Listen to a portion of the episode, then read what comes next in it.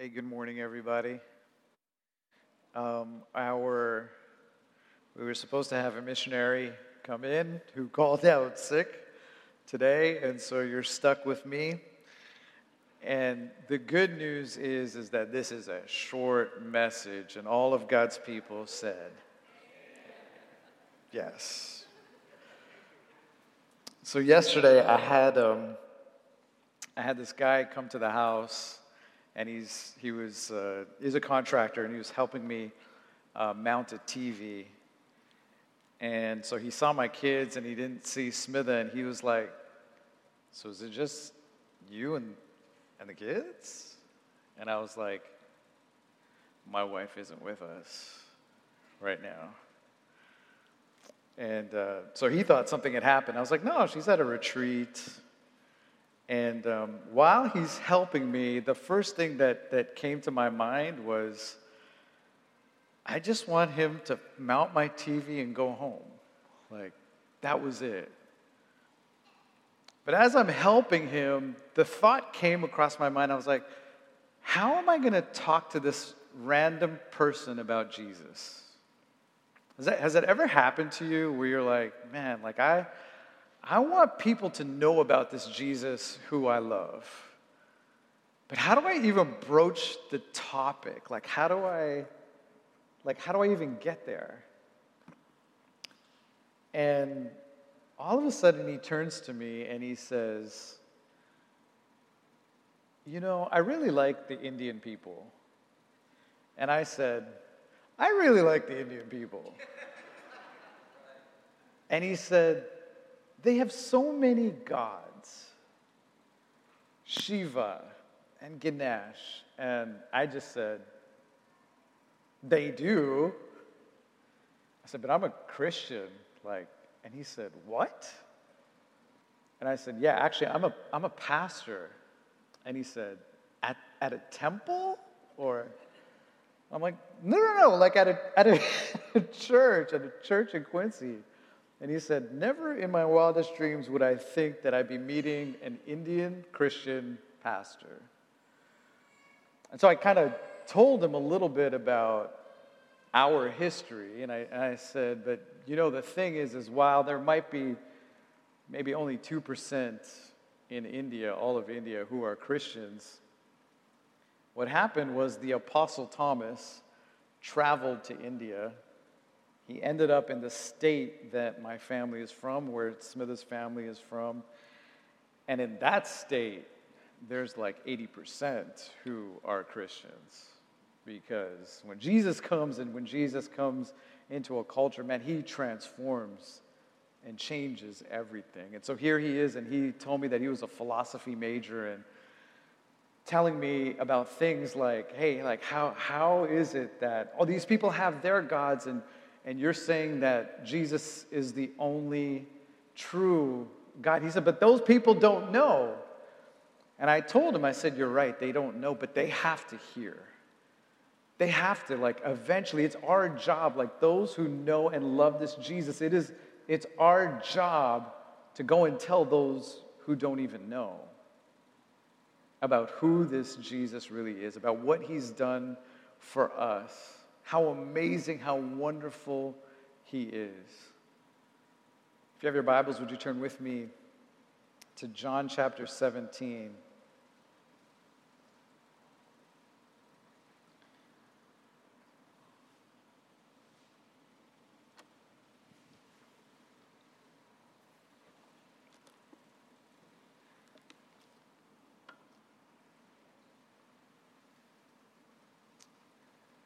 and uh, we'll be reading from verse 13 onwards.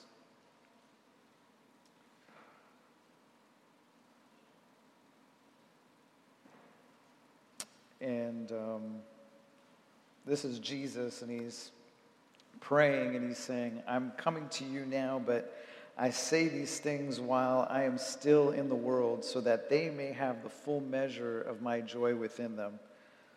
I have given them your word, and the world has hated them, for they are not of this not of the world any more than I am of the world.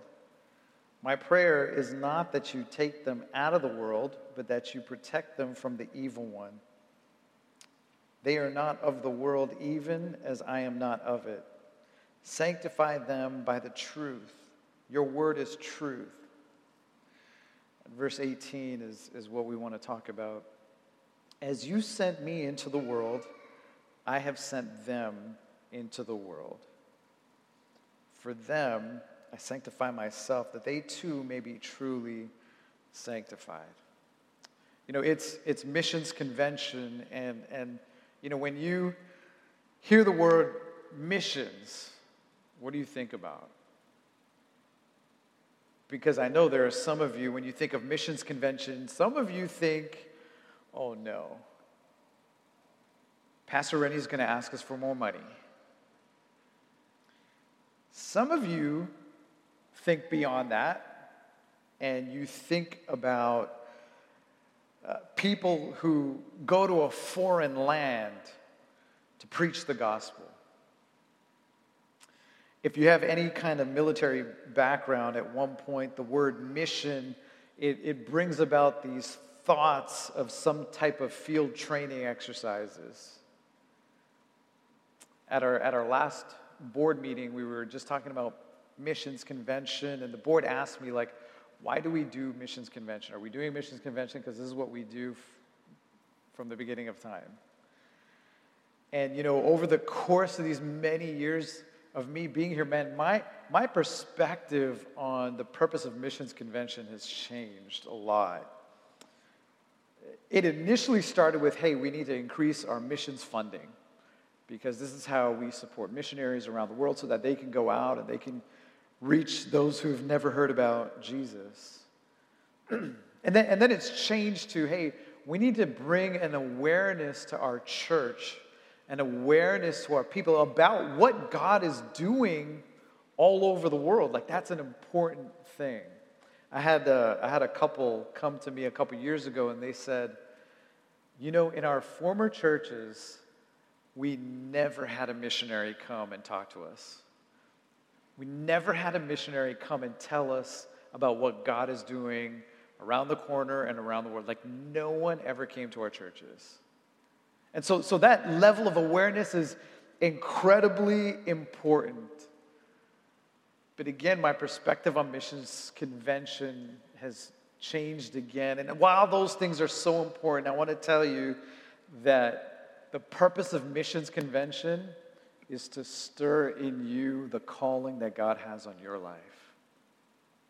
Not just to hear about what God is doing around the world, not just to hear about what God is doing in the individual that comes and presents a need around the world, but it's to encourage you. Because at the end of the day, you are called. You are called. You are called in the marketplace and some of you are called beyond that. You are called in your neighborhoods, you are called to your families. Some of you are called beyond the walls of this church, beyond the city limits, beyond this country. Some of you are called, and I believe that God is stirring in some of you that call to go. Because at the end of the day, there are people who have never heard about the saving power of Jesus Christ. While I was talking to my friend yesterday and, and telling him about what's going on in India and, and that Jesus is the only way ultimately, that while, while, while there are people who believe in Allah and people who believe uh, in Buddha and, and people who are praying to multiple idols, at the end of the day, everybody has this exclusive claim. And what scripture tells us is that Jesus is the only way. He's the only way. He's the only way to the Father. He's the only way to heaven. He's the only way to a good final destination. He's the only way. And while there are people around the world who have never heard the gospel, there are also people in Boston who have never heard the gospel. There are people in the South Shore who have never heard of Jesus Christ. That's our culture right now. They, have made, they, they may have heard of his name, they may have heard of things about him, they never really heard about who he is, about what he's done.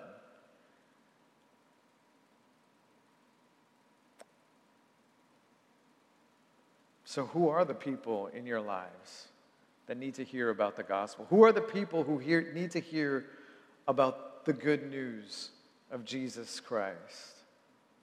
At the end of the day, Missions Convention needs to bring about this question what are you doing about those people? What are you doing about lost, hurt, broken, dying people? The whole purpose of Missions Convention is to give you an opportunity to do something about it. The whole purpose is, is to spur you on in your own situation and tell people of the grace and the mercy and the passionate love of Jesus. That's why we do this. So, what are you doing about the lost? What are you doing about the broken? And what are you, what are you doing about dying people around you? Verse 18 is what Christian mission is all about.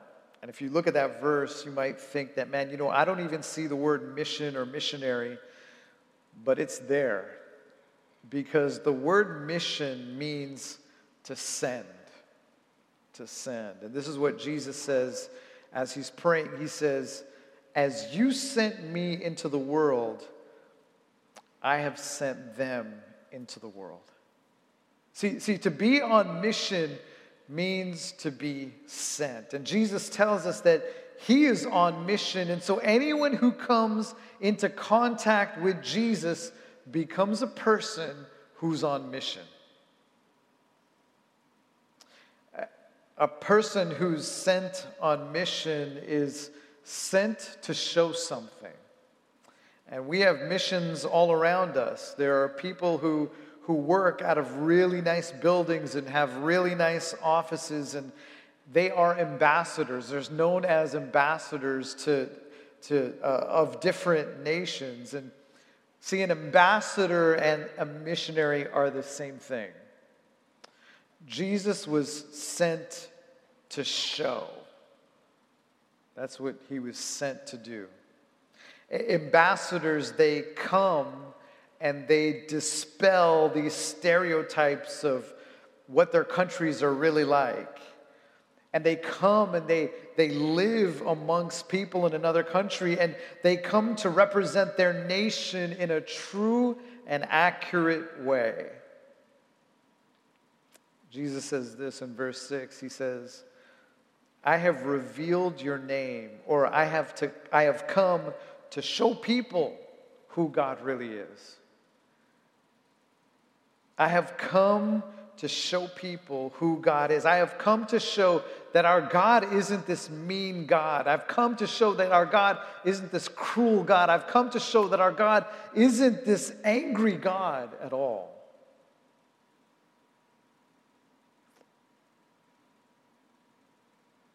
Jesus didn't come just to show who God is, but he came to bring truth. Then he? He came to bring truth for a reason. He was sent to save. That's why he came. In verse 19, it says, For them I sanctify myself, that they too may be truly sanctified. See, he came to make broken people whole.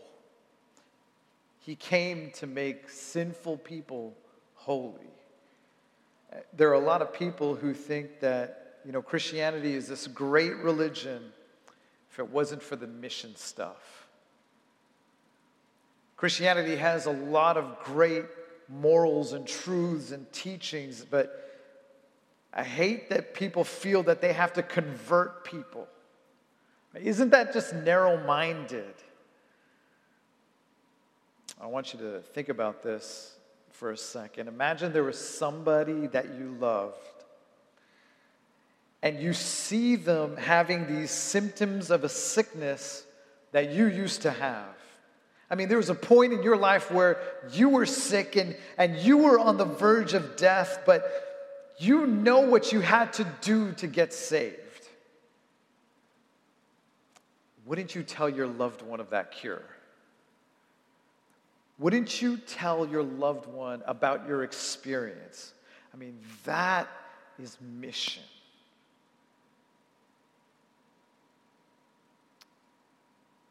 If you knew what that person needed to be saved, you would be on mission. And that's not being narrow minded, that's just being intense. Because at the end of the day, love is always, always intense. And if we were really honest with ourselves, most of us know about that intensity. Most of us have this passionate love for Jesus. Most of us want to share about this love with others, but, but there's a problem. People. People can be scary. People can be intimidating. And we're at a point right now where our, our culture doesn't want us talking about this Jesus. The disciples were given the mission, but they're also told about the problems they're going to face because of this mission. They were told that people weren't going to listen to them. The disciples were told that there were going to be some people who weren't going to listen to the message that they had to preach. And the same is true for you, and the same is true for me. There are people who don't want to hear what we have to say. But it's not a reason not to say anything. And it, it's not a reason not to do anything. Listen to what scripture says in Matthew 10 14. It says, If anyone will not welcome you or listen to your words, just shake the dust off your feet. And when you leave that town or go home, just shake the dust off your feet. And I know it can be frustrating to do your best to reach out to a loved one or someone who doesn't know Jesus and I know what it's like to have people not show any interest whatsoever. But we need to remember that there were people who rejected the God of the Old Testament. And there were people who rejected Jesus in the New Testament. And, and, there were people who rejected the apostles. These men who were full of power and the Holy Spirit, there, there were people who rejected them all. And, and if they rejected God then, they're going to reject us today. But it's not a reason to disregard your mission. And it's not a reason to disregard your calling. And it's not a reason to not get involved in the work of missions.